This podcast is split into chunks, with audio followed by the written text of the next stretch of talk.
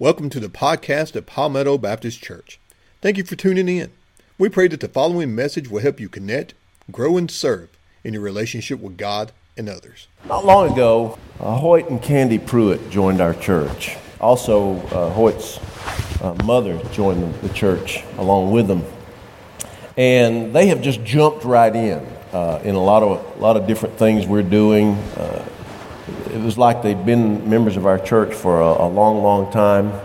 And I wanted to, I wanted you to know a little bit more about Hoyt.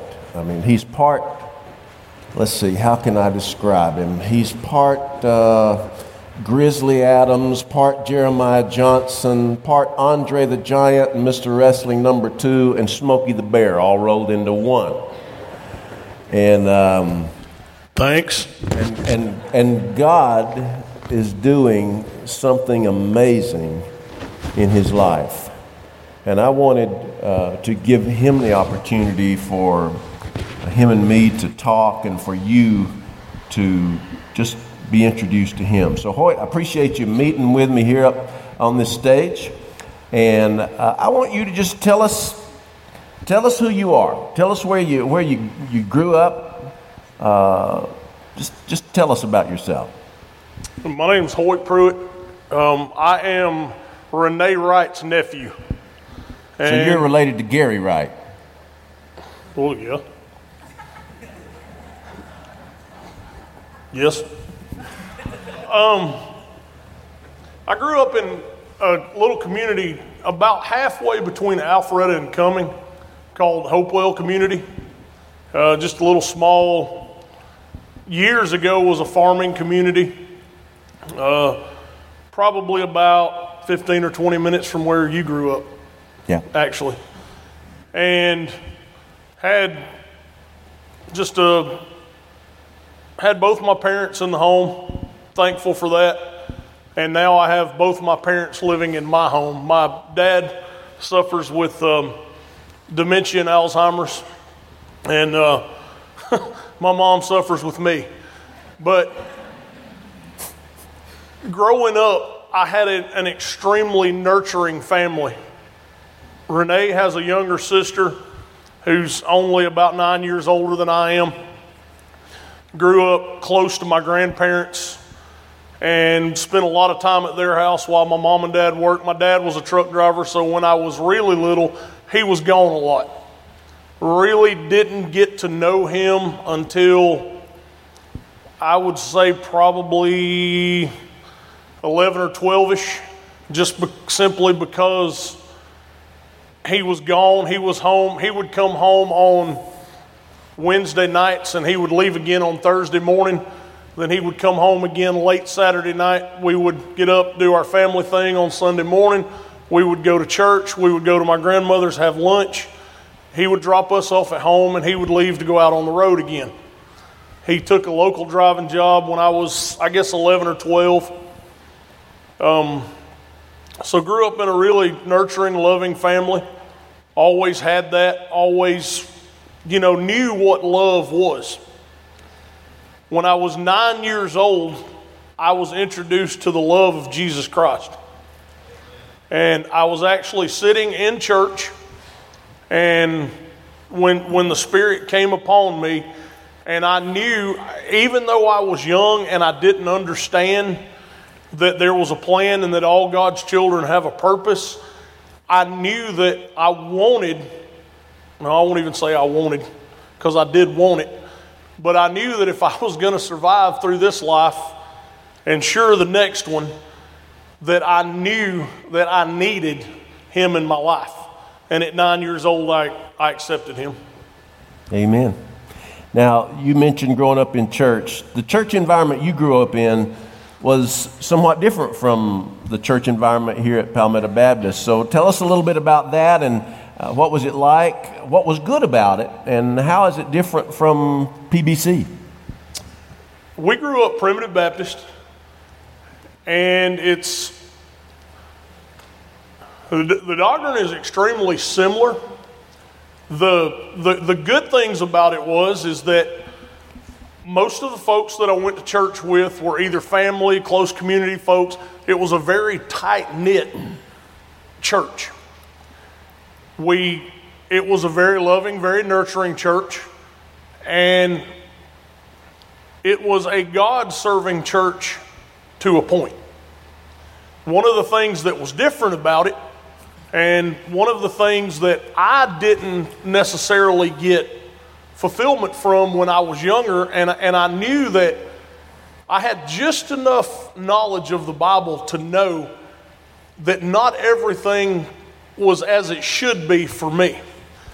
Because unfortunately, with some religions, and the one that I was, and I'm not bashing anybody's religion by any stretch of the imagination, this is just one of the differences. Unfortunately, they're very, very old school. And where we here are very welcoming, we go out, we go out into the world, and we let the light shine, so to speak. There was this this air of, hey, we've got this good thing, let's keep it to ourselves.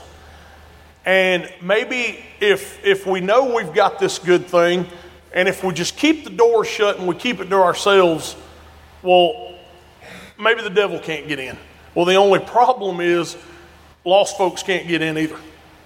Hmm. And that was always a problem that I had with the way that I was raised in religion was the fact that I felt like, yeah, we've got something good. Man, we've got something great. But we're not sharing it with anybody, we're keeping it to ourselves. And I, and I knew as a young child that that wasn't the way that it was supposed to be.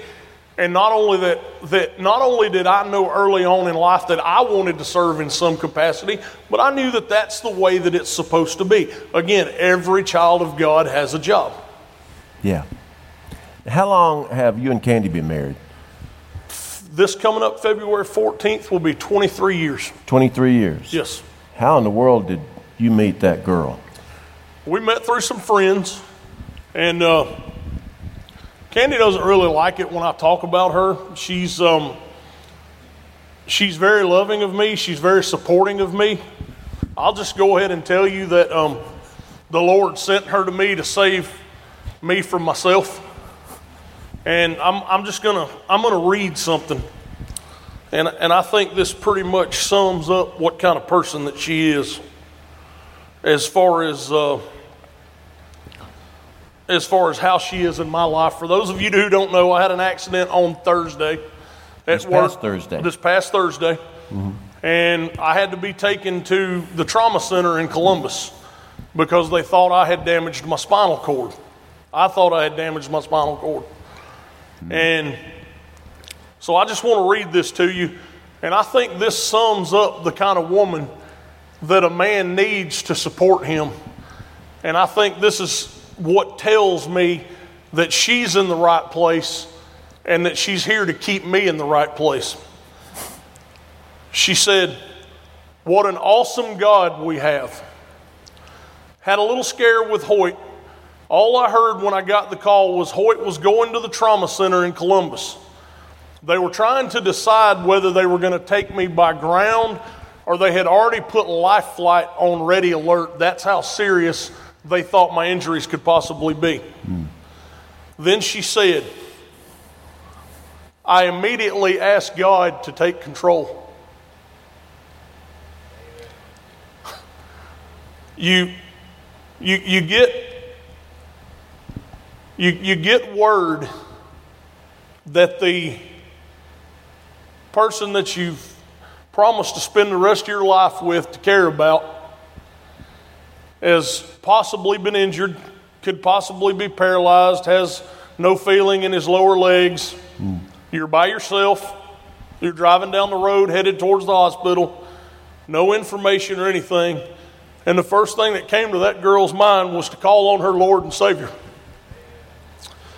David Flowers. I heard this name and knew he worked at the hospital.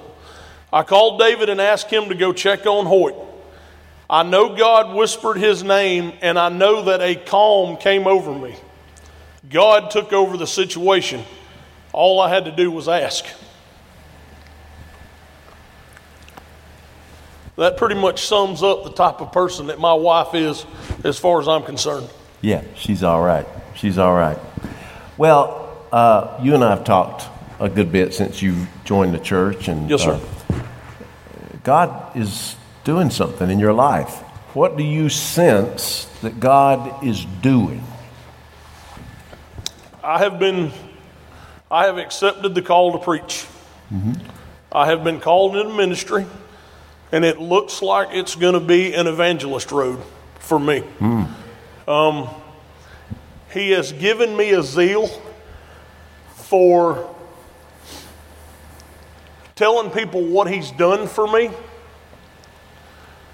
and the, the gift of salvation. And it, it, it's like I told Pastor Jimmy, I said, I feel like there, there's an energy and, a, and a, a wellspring inside of me, and I feel like I should be standing on the top of a mountain just shouting salvation to anyone who will listen, and then yelling even louder to anyone who's not listening. I can't help but at the end of the day think that um, if God if God can take somebody like me, somebody who's been where I've been, made the bad choices that I've made, lived the life that I've lived away from Him, even after I was saved, um, you know, I, I, I made some choices. And there was a point in time in my life when I allowed the devil to get a stronghold on me. And, and, and I'm telling you, he's, he's clever. He's, he's strong. I knew the truth. I knew the answer. Um, I, I, I, I knew the roadmap. I held it in my hand. I held my Holy Bible in my hand, and I still allowed the devil to take control of my life. But the whole time that this was going on, God was right there waiting. He was right there waiting. And when it finally came time for me to call on him and tell him that I couldn't do it without him anymore, that I can't live like this anymore, then he brought me out of that dark, cold place.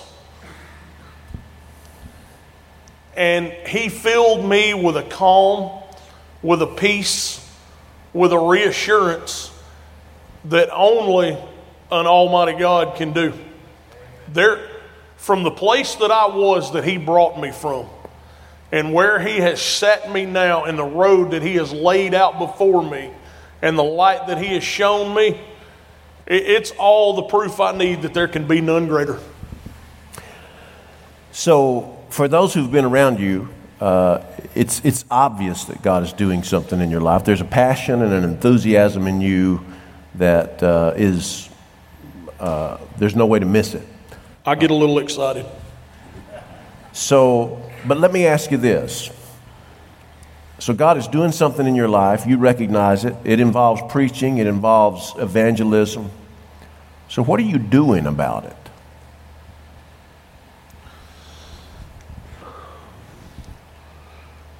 God started on me a long time ago. A long time ago. 20 years ago, 20 years plus. And I ran for a long, long time. And it doesn't matter how hard I ran, it doesn't matter how far I ran. Every time I thought that I was free and clear. Because when I think about the responsibilities of a preacher, and when I think about the awesome responsibility of being a mouthpiece for our Lord and Savior, you would have, in my opinion, you would have to be a madman to wish for such. So I ran. Ran, ran, ran, ran, ran. But no matter how far I ran, no matter where I went, no matter how bleak things looked, no matter how bad things got, no matter how deep into that pit that I allowed myself to sink, that still small voice was there. And I was sitting at a Brian Free concert with my wife and family one night, and the Lord, He came to me in the middle of a church full of people And it felt like it was just him and I. And he basically told me in no uncertain terms that the running was over and it was time to go to work. So I'm going to work. I'm going to do whatever he asks me to do. I'm going to follow the road he lays out ahead of me. If it requires my time, I'm going to give him my time. If it requires sacrifice, I'm going to give him sacrifice. And if it requires me to lay down my life, then I'm prepared to lay down my life because that is nothing, nothing compared to the gift of peace, hope, grace, love, and salvation that Jesus Christ has given me on a day to day basis for the last few months, ever since I said, You're right, Lord, enough's enough. I'm done. My life is yours. Do with it what you would have me do. And I'll be very careful at the end of the day to give you all the praise and all the glory. And ever since then, my life has turned around. And hear me and hear me well. If he can do it with me, he can do it with anybody. there is no pit too deep. There's no dark place too dark. There's no cold place too cold. He's more powerful than all of it. The devil's powerful. He had a hold on me. When God said it was enough, it was enough. De- he said, Devil flee, and the devil fled. Obviously, you have more than just a head knowledge of the Lord. And uh, something that Jacob Downs, speaking last week, said, he said, um, he said, talking about the difference between a head knowledge of Jesus versus a relationship with Jesus, he said, he said, knowledge says that Jesus died for me, but a relationship says I died with Jesus That's on right. the cross. That's right. What do you think about that? How does, how does that statement move you? I like to tell people that I can't save you, but I can show you the roadmap. We have some choices that we have to make. And I think there comes a time for me that I just had to lay everything else aside. I was so worried about my relationship with coworkers, my relationship with friends, my relationship with my wife, getting this right, doing this, getting this right, being at the right place at the right time. How do I do? And I realized that I was getting further and further behind. But when I started working and worrying solely on a relationship with Christ, when I gave myself to Him completely, and I like to I like to end my prayer with at the end of the day the only thing that matters your will be done.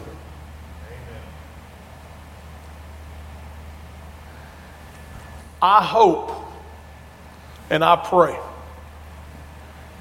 that whatever he has for me that first and foremost he keeps me in a position up here and right here to where I never neglect my relationship with Him. Because when I was neglecting my relationship with Him, everything else was falling apart. Hmm. When I got right with God, everything else fell into place on its own, and I realized deep down that it wasn't my battle to begin with. Hmm. I was trying to fix things that I don't have the power to fix. I don't have the knowledge to fix. I'm not man enough to fix these relationships. But when I fixed my relationship with Him, when I turned my life over, and when He said, Enough is enough, and I said, Yes, sir, you're absolutely right, everything else fell into place.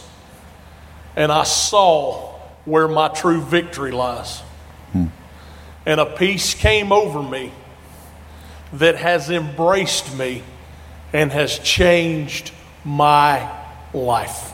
Yeah. Tell you what, Hoyt, I wish we had more time to talk. Um, I want to ask our musicians and singers to come up, and I want you to take us into this invitation. How about that? Talk to us.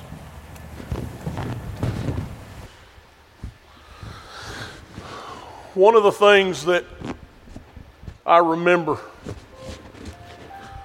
from that cold, dark place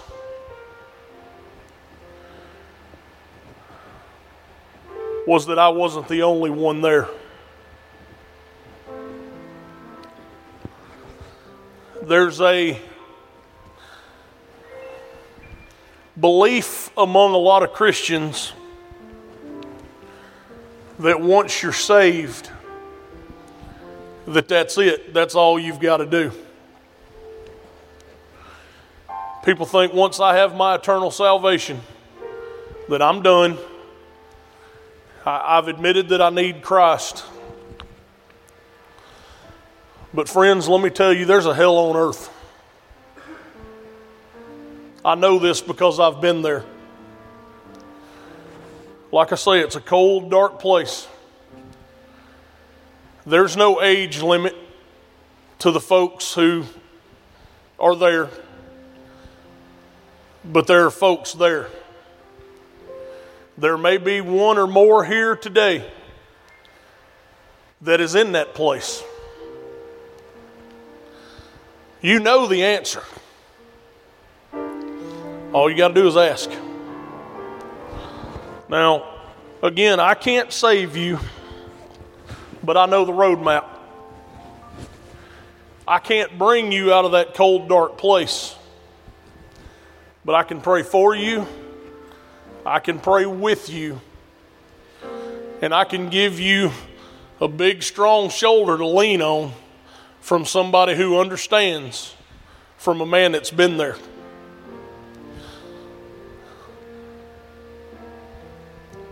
So I ask you, you know what? I beg you. If there's one here who hasn't given their life to Christ, and you can hear that still small voice and you can feel him tugging on your arm. There's no better time than now. I've always heard if you can't beat them, join them. My favorite part of the Bible, and it doesn't matter what part you go to, it's all good. But my favorite part of the Bible is the fact where it confirms in my heart in the end, we win. We've got our victory. It's within our grasp. You don't have to go looking for him. He's right here. He's with you. If there's one here, if there's anybody here who's in that dark place, I ask you to come talk to me. Let me help you. Let Him help you through me if there's somebody who's been in that dark place and you're back where you need to be and you want to thank Him for it, I ask you to come on up.